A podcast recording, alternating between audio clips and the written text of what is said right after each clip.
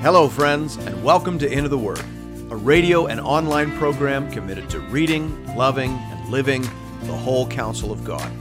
I'm your host and Bible guide, Pastor Paul Carter. Your word is a lamp unto my feet. If you have your Bible with you, I'd love for you to open it now to Exodus chapter 28. For the last couple of chapters, we've been talking about the tabernacle and the main items that it contained. Here now, the transition is from the structure to the servants. A sanctuary requires officiants, and these officiants are outfitted in a very peculiar way. There's a sense in which they would have looked to the Israelites like a type of ruling class.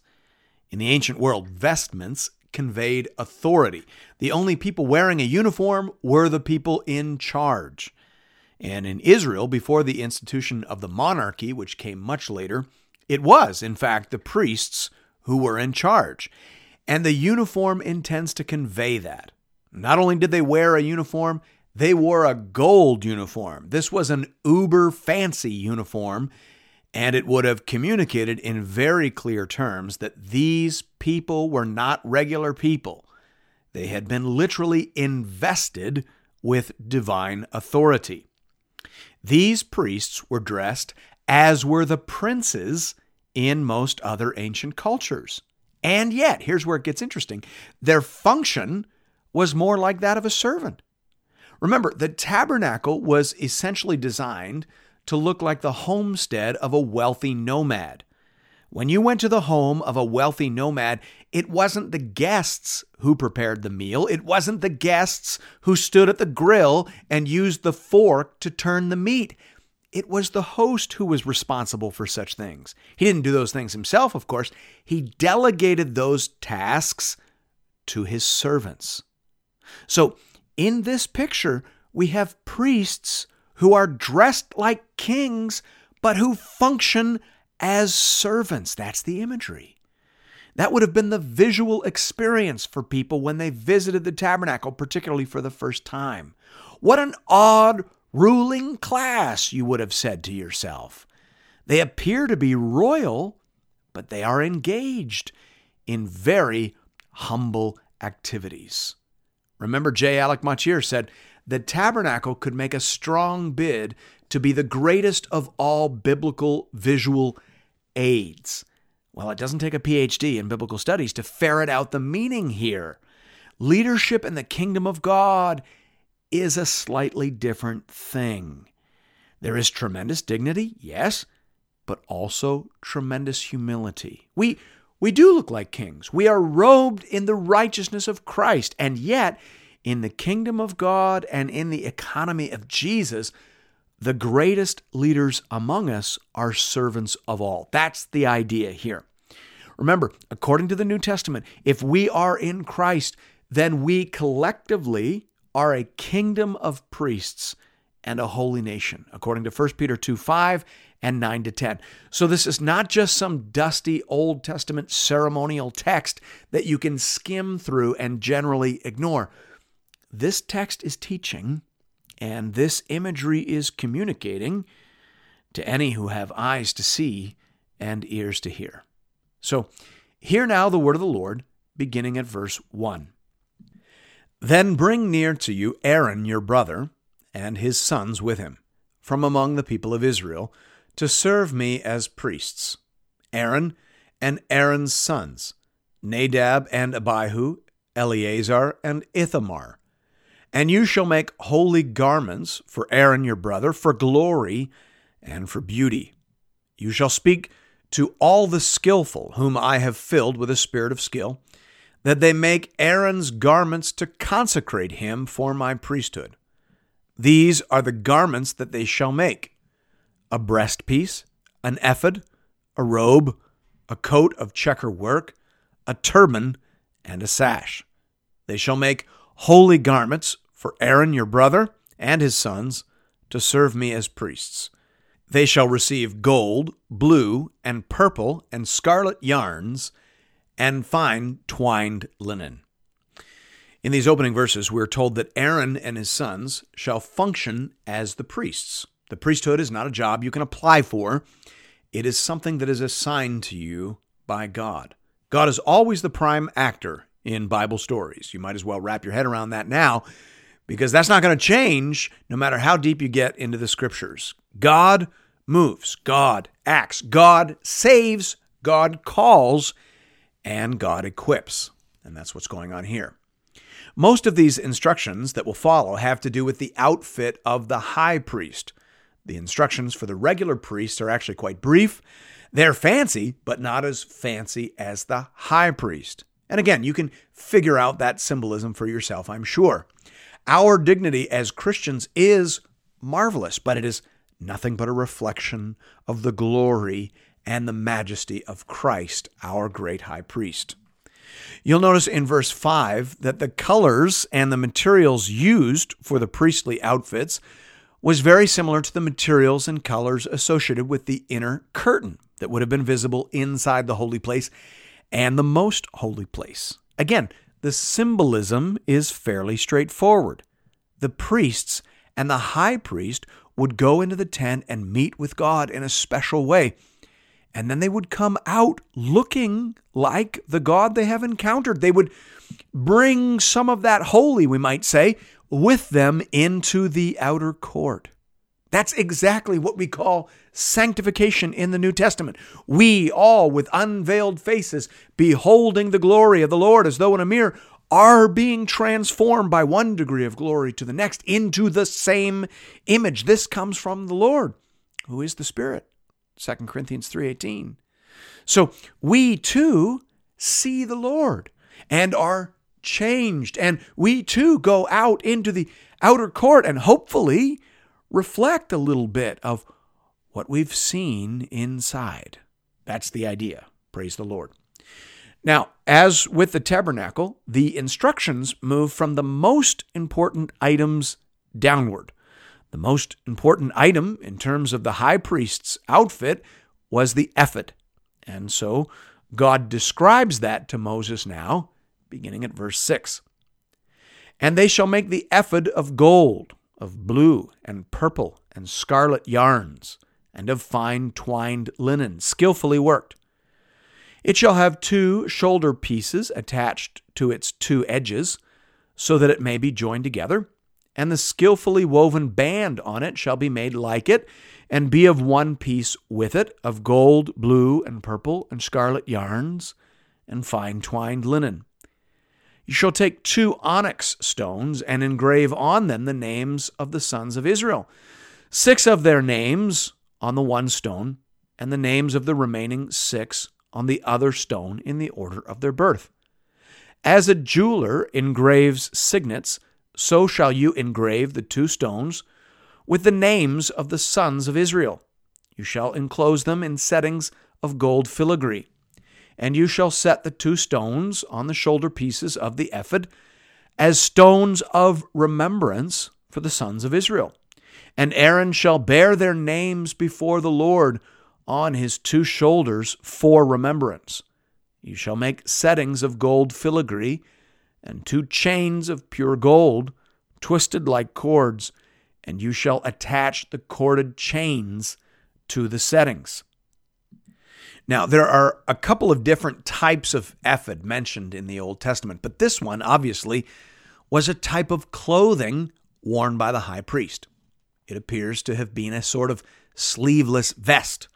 The distinguishing feature of this vest was the shoulder pieces made of two stones that were engraved with the names of the 12 sons of Israel.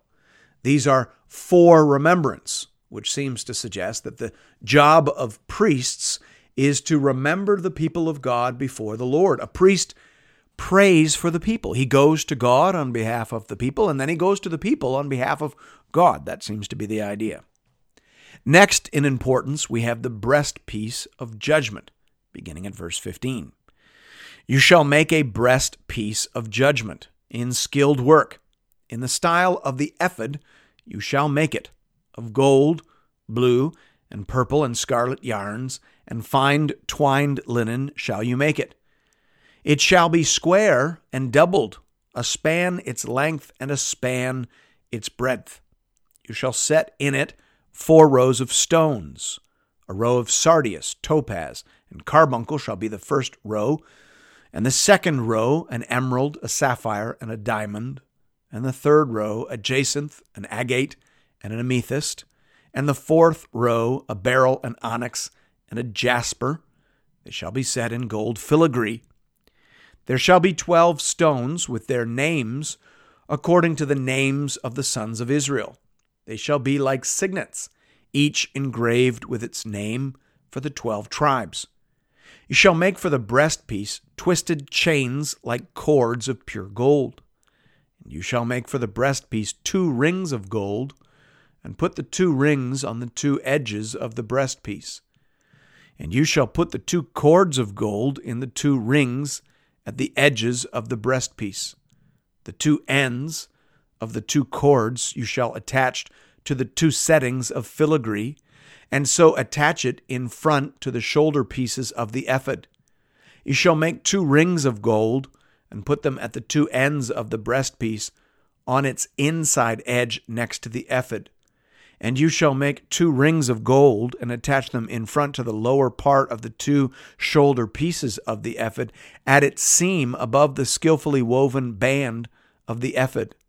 And they shall bind the breastpiece by its rings to the rings of the ephod with a lace of blue, so that it may lie on the skillfully woven band of the ephod, so that the breastpiece shall not come loose from the ephod. So Aaron shall bear the names of the sons of Israel in the breastpiece of judgment on his heart when he goes into the holy place to bring them to regular remembrance before the Lord. And in the breastpiece of judgment you shall put the Urim and the Thummim, and they shall be on Aaron's heart when he goes in before the Lord.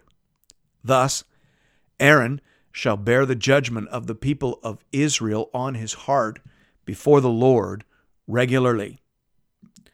The breast piece of judgment was basically a square pouch decorated with 12 precious stones, again representing the 12 tribes of Israel, and containing the Urim and Thummim.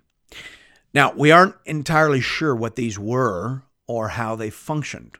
We know that they were used in some way to determine the will of God when the will of God was not clearly known. You can, of course, consult the scriptures only on matters that the scriptures address. But what about questions that aren't addressed? Should we attack that hill? Are these people who have lost their identification papers truly priests? Those are the sorts of questions that were decided in the Bible by consulting the Urim and Thummim. Now, some suggest that they were basically two sided stones or coins, perhaps one side white and one side black. And again, some suggest that they were cast like lots. If both landed white, then the answer was yes. If both landed black, then the answer was no. If one landed white and one landed black, then God wasn't going to give you an answer. Saul tried to consult the Urim and Thummim, and the Bible said that God wouldn't answer him. So that may have been it, but we aren't sure. The Urim and the Thummim do not appear to have been used beyond the Davidic age. Josephus, who was himself a priest, says that it had ceased to operate 200 years before his time. So that'd be about 150 BC or thereabouts. Again, we're just not sure. The basic symbolism, however, is again fairly straightforward. The high priest is going to go in to speak to God on behalf of his people, and God is going to speak to the high priest and give him judgment. In the New Testament, we rejoice in the knowledge that our high priest ever lives in the presence of the Father to make intercession for us. Thanks be to God. We re enter the text at verse 31. You shall make the robe of the ephod olive blue. It shall have an opening for the head in the middle of it, with a woven binding around the opening, like the opening in a garment, so that it may not tear. On its hem you shall make pomegranates of blue and purple and scarlet yarns around its hem, with bells of gold between them a golden bell and a pomegranate, a golden bell and a pomegranate around the hem of the robe. And it shall be on Aaron when he ministers, and its sound shall be heard when he goes into the holy place before the Lord, and when he comes out, so that he does not die. So, this was the robe over which the ephod vest was worn. The pomegranates and the bells on the hem are its distinguishing features. The pomegranates likely symbolized the beauty of the promised land. They're one of the characteristic fruits of the land of Israel, according to Deuteronomy 8 8. The bells are not explained, but some scholars suggest that in that culture, bells were often worn by the servants of the king. It was considered rude to enter the presence of the king suddenly or unannounced. And thus, the servants of the king wore these little bells so that the king always knew that they were coming. So that could be it. It could just be another way of identifying the priests as basically the household servants of Yahweh, the true king of Israel. It may also have served to let the people outside know that the high priest was inside the tent, moving around, doing something on their behalf. That way, even though they couldn't go inside the tent themselves, they could identify with what was happening inside. That may be part of it as well. In verse 36, we begin to hear about the plate of gold on the turban that the high priest wore whenever he was serving in the tabernacle. You shall make a plate of pure gold and engrave on it, like the engraving of a signet, holy to the Lord. And you shall fasten it on the turban by a cord of blue. It shall be on the front of the turban. It shall be on Aaron's forehead, and Aaron shall bear any guilt from the holy things that the people of Israel consecrate as their holy gifts. It shall regularly be on his forehead, that they may be accepted before the Lord. So this plate seems to serve a double purpose. It tells everybody else that the high priest is holy unto the Lord. He is about God's business. He is dedicated to the purposes of the king.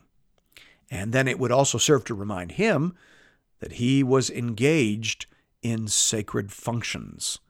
Verse 39 You shall weave the coat in checker work of fine linen. And you shall make a turban of fine linen, and you shall make a sash embroidered with needlework. Now, some of the language here is difficult. This describes the under tunic that the high priest wore, but we're not sure whether this is a checkered work or a double textured work. The main idea, however, is that these are fancy clothes. The high priest is a royal servant and he looks the part from top to bottom. Now, speaking of bottom, you will notice that there are no shoes, no footwear mentioned in this chapter for high priest or regular priest. And that's because priests served barefoot in the temple. Remember when Moses met with God through the burning bush? God said, Take off your sandals because the place where you are standing is holy ground.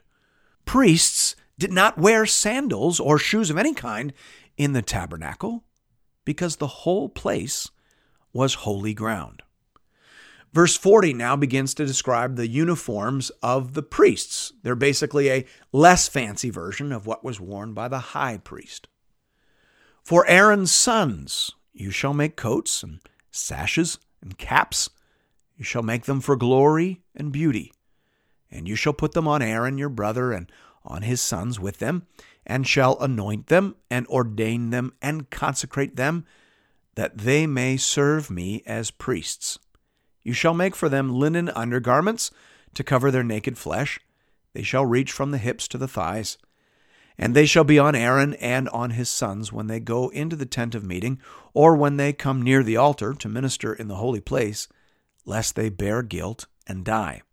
This shall be a statute forever for him and for his offspring after him.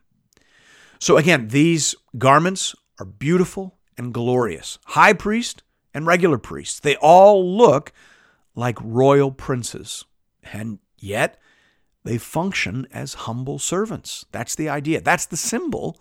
And that's the rule for leaders in the kingdom of God, Old Testament and New. Thanks be to God.